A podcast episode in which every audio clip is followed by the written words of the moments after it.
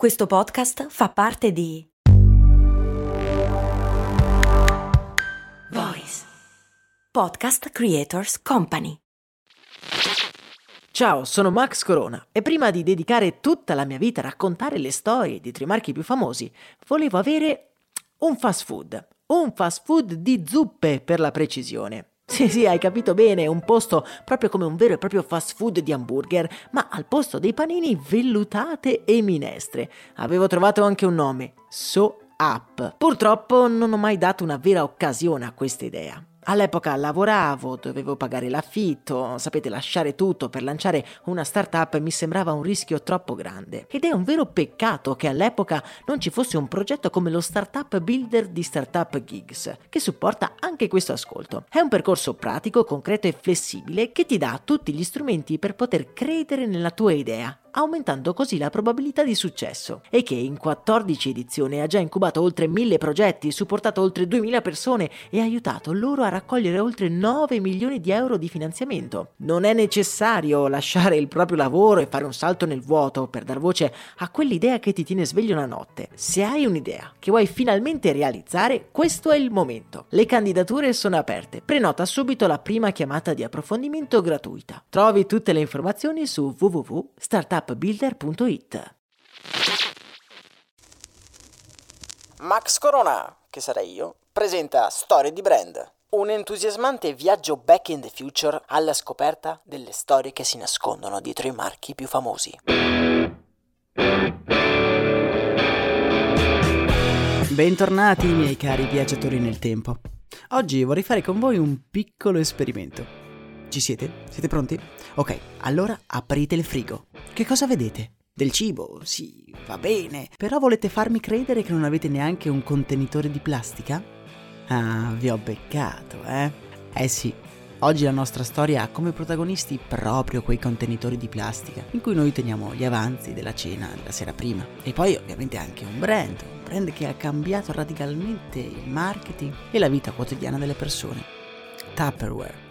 Ad accompagnarci ci saranno due personaggi molto particolari, ma ora basta chiacchiere.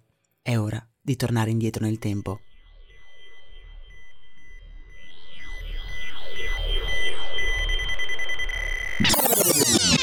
«1944.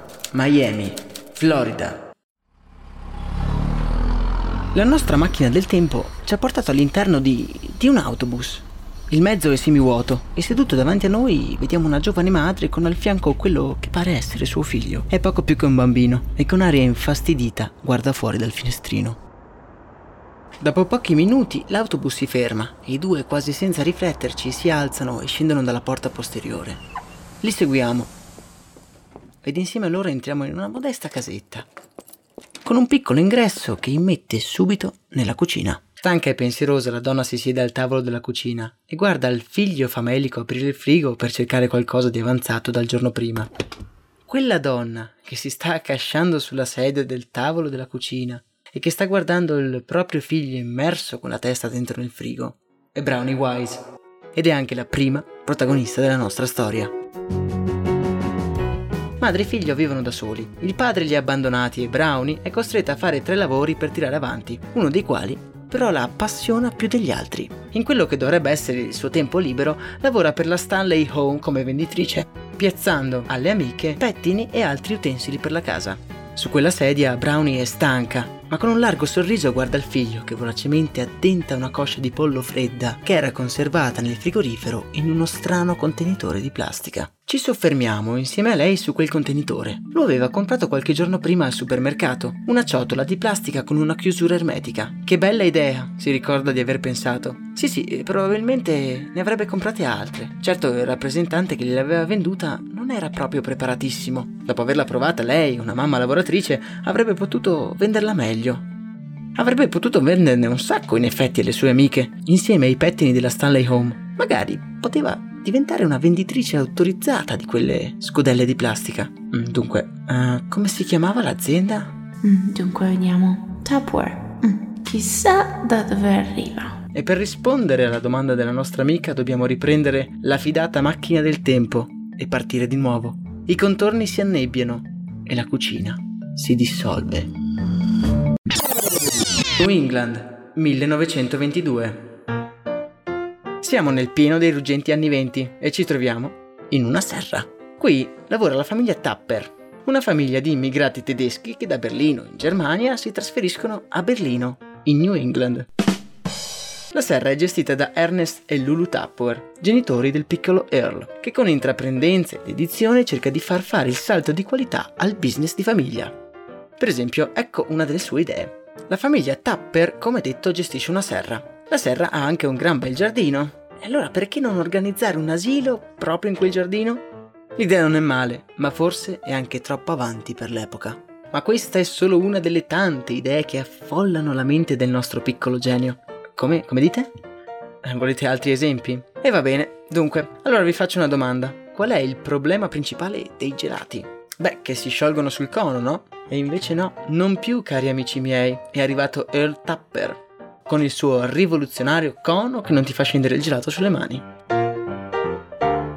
Ma è scartabellando i suoi quaderni che troviamo un progetto che sancisce il genio di questo Leonardo da Vinci contemporaneo. Disegnato a matita nei minimi dettagli troviamo il disegno di una barca, una barca diversa da tutte le altre. Non è a vela e neanche a remi, è a motore, ma un motore particolare. La barca di Earl è a propulsione ittica. Sì, c- come, come cosa vuol dire propulsione ittica? Va a pesci, ovviamente. Sotto la chiglia della nave, Earl progetta di legare un pesce gigante per fare in modo che questo possa nuotare liberamente a filo dell'acqua e allo stesso tempo far veleggiare la barca a tutta velocità. Ancora oggi io mi chiedo come mai un'invenzione tanto geniale non abbia ancora preso piede.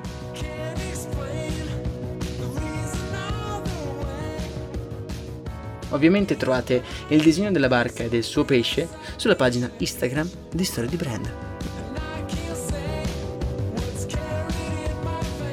Gran belle idee quelle di Earl.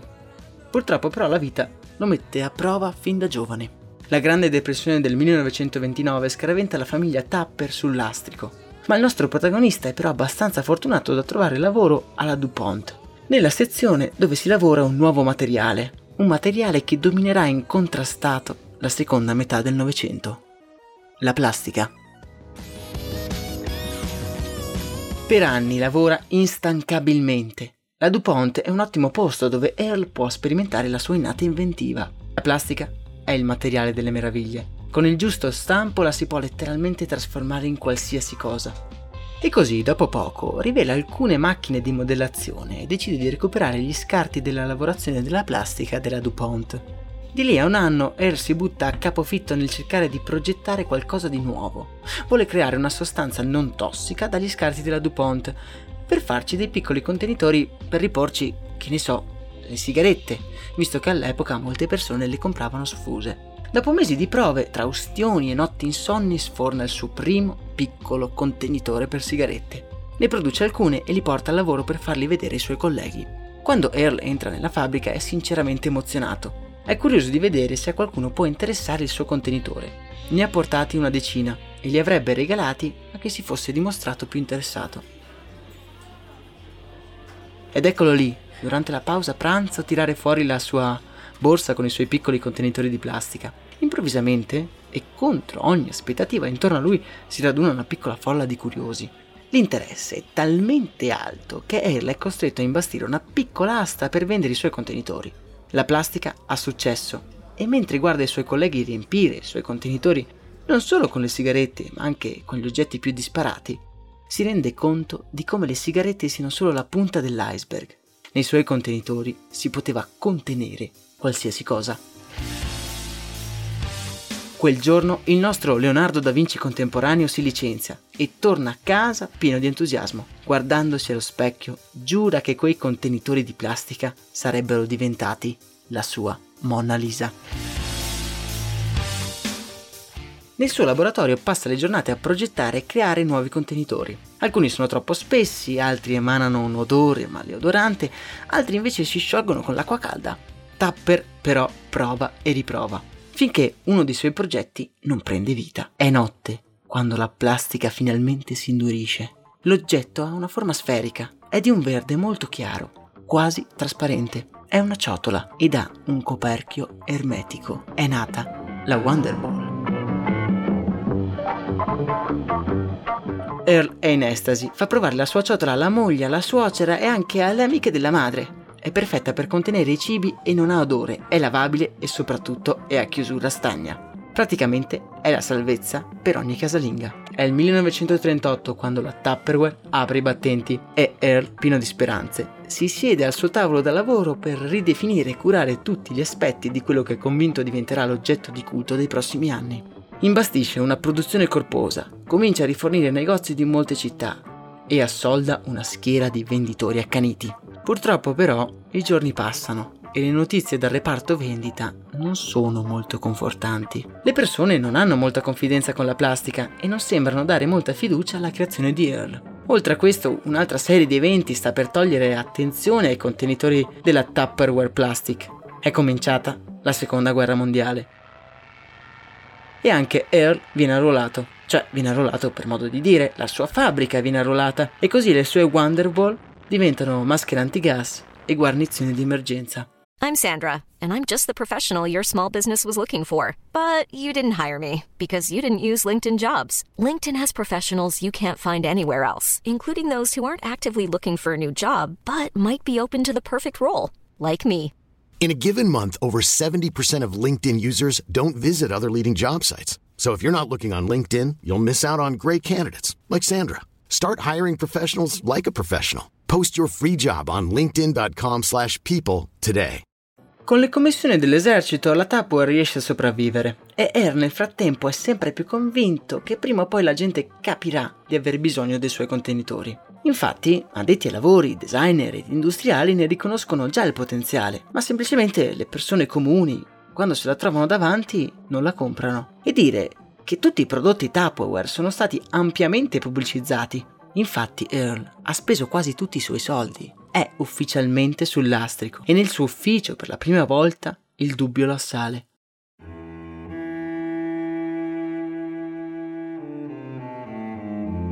E se non dovesse mai funzionare? Il vero problema sono le casalinghe. Sono il target primario di Earl, ma faticano a capire la rivoluzionaria importanza che comporta nelle loro vite la ciotola del nostro inventore moderno. Beh, veramente, come sappiamo, ci sarebbe una persona che ne ha capito il potenziale e con un vortice indistinto lasciamo Earl guardare i conti in rosso della sua azienda ed andiamo a ripescare Brownie Wise, ve la ricordate, giusto?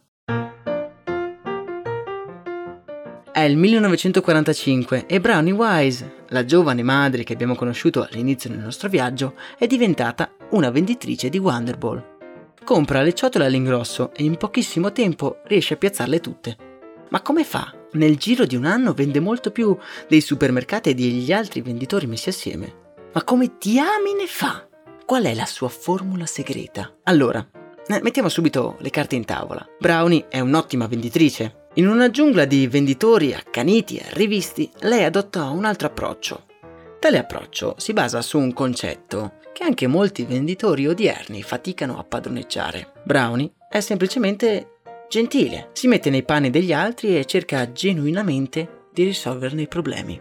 Ovviamente la gentilezza non è tutto, Brownie ha anche un piano ben specifico, una strategia talmente banale e semplice da risultare geniale. È stato proprio quel pomeriggio, guardando suo figlio addentare quella coscia di pollo, a darle l'idea. Nessuna delle sue amiche aveva una ciotola Tupperware a casa. Ma quante effettivamente sapevano a cosa serviva? Nessuna. E a quante sarebbe servita? a tutte. Nel 1946 si trasferisce in Florida e apre la Patio Party, una società che come business principale organizza party a casa delle persone e in compenso, durante la festa, fa una piccola dimostrazione dei prodotti Tupperware. In questo modo coinvolge le altre casalinghe in giochi ed attività che fanno sì parte dell'intrattenimento della festa, ma fanno anche capire le potenzialità dei prodotti realizzati da Earl. Per esempio, durante questi party non era insolito vedere signore distinte e rispettabili lanciarsi contenitori Tupperware pieni di olio sopra il divano. Se Brownie è soddisfatta dalla sua strategia e la patio party le permette di portare a casa abbastanza soldi da mantenere la sua famiglia, un'altra persona nel New England è a dir poco sorpresa dagli ordini che arrivano dalla Florida. Che diamine sta succedendo in Florida? Earl Tupperware è sconcertato. Pare proprio che in Florida abbiano improvvisamente capito che cosa fare dei suoi contenitori. Earl Tupper è solito governare la sua azienda con pugno di ferro. Non abbandona mai il laboratorio e tiene tutti col fiato sul collo. Ma un giorno dell'estate del 1946 i dipendenti lo vedono allontanarsi in macchina per dirigersi alla volta della Florida. L'incontro tra Earl Tupper e Brownie Wise è fissato. Ma cosa succederà? L'inventore con la migliore venditrice. L'inventore senza scrupoli ruberà l'idea del party? Oppure introdurrà la donna in azienda? Forse lo avrete già intuito. Air Tupper non vive di pregiudizi e in un'epoca in cui le donne non sono considerate minimamente, non solo assume Brownie Wise con un buono stipendio, ma la mette a capo dell'ufficio vendite e la nomina vicepresidente. È la prima donna ad avere una carica del genere. Air e Brownie daranno vita ad uno dei più floridi sodalizi d'affari dell'America post-conflitto bellico. Brownie gestisce i venditori in Florida, mentre Air si occupa della produzione e della progettazione in New England. I metodi di Brownie nella gestione della vendita e dei venditori faranno presto scuola. Secondo la nostra protagonista, chi vende deve essere coltivato tanto quanto chi compra. Famosa la sua massima, costruisci le persone e loro costruiranno il business. Brownie era una vera e propria motivatrice, riusciva a toccare le corde giuste per suscitare un fiero e sereno senso di appartenenza e le formule dei suoi party sono una delle grandi costanti degli anni 50 e 60 in America. Ma alla fine, in che cosa consistevano questi party? Yes, there's a party going on at Mrs. Betty Martin's house. It's a Tupperware party, and it's really fun. Innanzitutto doveva essere un vero e proprio evento. Ovviamente la donna che ospitava un Tupperware party voleva fare bella figura e l'intrattenimento veniva promosso dall'agente Tupperware. Per ogni vendita la donna di casa riceve una piccola commissione e per ripagarla dell'ospitalità anche una bella fornitura degli ultimi prodotti Tupperware. Praticamente gli invitati non sono convinti da un venditore petulante, ma da una cara amica. E diciamolo, la più convincente forma di pubblicità non è forse il consiglio di un amico? Le vendite Tupperware esplodono e l'azienda diventa un vero e proprio simbolo di quegli anni. Earl Tupperware non sopporta la notorietà lui è un inventore e si dedica solo a disegnare nuovi modelli. Ma Brownie... Beh, Brownie invece è un animale da palcoscenico. Ottima oratrice, comincia a concedere interviste e a portare in alto il proprio nome insieme a quello dell'azienda. È la prima donna a guadagnarsi la copertina di Business Week, numero nel quale si sottolinea come la Wise sia la vera regina dell'azienda e che senza di lei quei barattoli insignificanti ideati da un inventore squattrinato non avrebbero mai avuto successo. Ora, Earl Tupware, come detto, non è tipo da soffermarsi alle apparenze, ma è anche un essere umano dal temperamento un tantinello irascibile. E quando mesi dopo l'uscita gli capita tra le mani la rivista che dipinge la Wise come l'unica vera artefice del successo Tupperware, l'azienda che effettivamente porta il suo di nome e che ha tolto a lui notti di sonno, beh, Earl non ci vede più. E come se a Leonardo da Vinci avessero rubato l'ultima cena. È furioso. Senza pensarci troppo, il giorno dopo licenzia Brownie Wise, senza concedere neanche un'azione della compagnia e dandole un solo anno di stipendio. La Tupperware continuò a crescere, ma senza il suo alter ego anche Earl piano piano perde interesse per la sua creazione. Stanco e disilluso, nel 1958 vende tutto per 16 milioni di dollari. Terminerà la propria vita nella stravaganza, rinunciando alla cittadinanza americana e con i soldi della vendita comprerà un'intera isola in Costa Rica, dove continuerà a diventare piccoli aggeggi e dove si spegnerà all'età di 76 anni nel 1983. Brownie Wise pagò a caro prezzo la sua notorietà. Dopo il licenziamento fonda una sua linea di cosmetici che prova a promuovere con il suo rodato sistema di party, ma questa volta senza successo.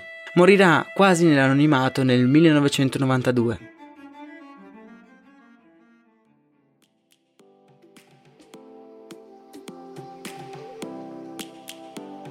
ma la sua figura è tuttora avvolta da un manto di autorevole celebrità. Una figura intraprendente e geniale che ha saputo leggere la psicologia e la situazione della donna del dopoguerra offrendole una possibilità di indipendenza al tempo insperata. Earl e Brownie sono due figure così diverse, ma anche così simili, le cui vite si sono incrociate influenzando in maniera indelebile il mondo del marketing entrando di diritto nella storia sociale del XX secolo. E la prossima volta che apriremo il frigo o che la mamma ci riempirà la valigia di contenitori, sappiate che tutto è nato da una coscia di pollo freddo e da una barca trainata da un pesce.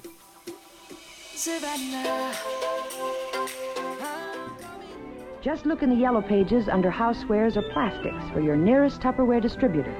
Or write Tupperware, Orlando, Florida. Tupperware è uno dei pochi brand che ha dato il nome a una categoria di prodotti. Oggi l'azienda sta vivendo una forte crisi dovuta alla forte competizione del settore, ma credo che in ognuno di quei contenitori che abbiamo nel nostro frigo non solo siano racchiusi gli avanzi della sera prima, ma anche un pezzetto della nostra storia.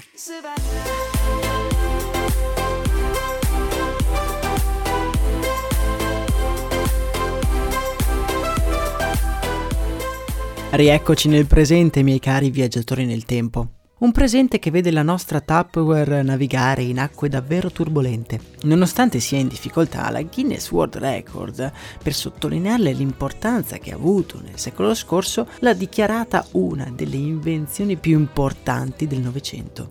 Le ciotole di plastica che sono nel nostro frigo. Lo avreste mai detto? Qui su Storie di Brand cerchiamo di analizzare le storie dietro i marchi più famosi e di sottolinearne gli aspetti più importanti. La storia di Tupperware ci ha permesso anche di parlare di uno di quei materiali che ha sancito la storia del 1900, la plastica. E infatti questo episodio, quello di Tupperware, fa parte di una personale nostra trilogia sui brand che fondano la loro fortuna sulla plastica. Se vi ricordate abbiamo parlato di Bic e nei prossimi episodi parleremo di un altro brand che ha usato la plastica per arrivare al successo. Per non perderlo io vi consiglio di iscrivervi a Spotify, Apple Podcast, insomma tutti i canali podcast dove pubblichiamo i nostri episodi e soprattutto nella nostra pagina Instagram dove pubblicheremo gli annunci per i prossimi episodi ma anche succulente curiosità. Ora io vi devo salutare, si è fatta quasi ora di cena e nel mio frigo ho degli avanzi della cena di ieri, pronti per essere addentati, ovviamente conservati in un Tupperware.